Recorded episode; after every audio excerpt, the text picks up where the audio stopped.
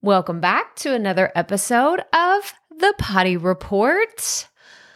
Y'all, the things that have happened since we initially had this conversation is just like, whoa, I have lots of messages. So, I did an interview with Christina Lenkowski. She is a publicity, public relations, and a podcast guesting expert that I just had on the Proffitt Podcast. Um, the episode just recently aired.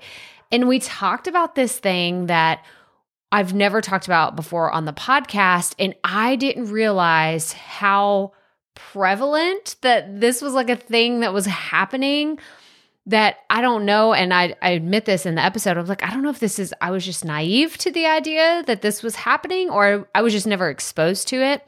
But we talked about should you pay to be a podcast guest?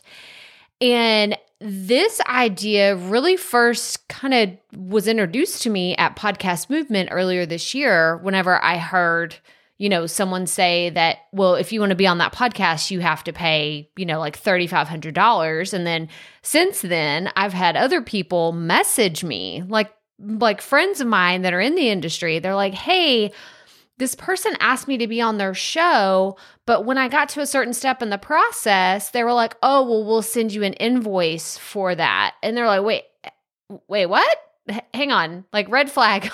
What's going on? It's like, the bait and switch. Like someone will send you an invoice after you've been on the show and you have to pay for the fact that you're on the show. And I'm just like, it, like, it, I, I, I exactly like stumbling all over my words because I didn't know that this was so much of a thing because I've never charged anybody to be on my podcast.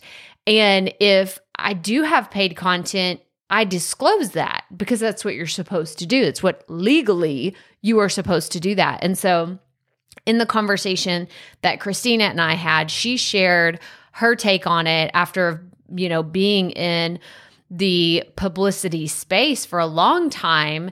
She talked about how if you're in a magazine and you're sponsoring that content, you have to disclose that. It says like paid, like sponsored paid, or, you know, something where you know.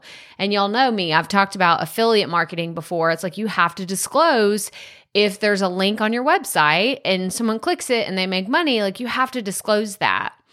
So, if you've been thinking about, well, should I charge people to be on my podcast? Like, this could be a way for me to make money. Most of you listening to this, probably don't have millions and millions of followers to where people are like banging down the door saying, please let me be on your show. I know it'll have all this exposure and do all these things. And, you know, I, I, I mean, I guess I could see that where if that's going to be a lucrative revenue stream for you, hey, explore it, right? I'm not saying that no one should ever not charge someone to be on their podcast if that's their thing. But for those of you that are starting and you're thinking, I'll just, you know, charge like five bucks or I'll charge $200 or I'll charge whatever, I advise you to not do that. like if we were, if you were a client of mine and we are in a coaching session and you said, should I do this? Uh, probably not. And on the flip side of that, if you want to be on a big podcast that you know will get you exposed to all these people and you're like this could be an amazing opportunity for me and my business and you have the means to do it explore it. I'm not saying it should never happen. I'm just saying be cautious about it be smart about it and approach those situations with all of the information and make sure that someone's not going to send you a random invoice. Could you imagine? Like, could you just imagine you open up your email and you're like, you get an you get an invoice for thirty five hundred dollars, and you're like, what just happened? What's what's happening here? So be cautious of it, and this is kind of like the the cautionary tale that this could happen. So make sure you're asking a lot of questions, especially if it's a podcast or a host that you're not too familiar with. But that's all I have for you today. So, as always, remember keep it fresh, keep it fun, and just keep going.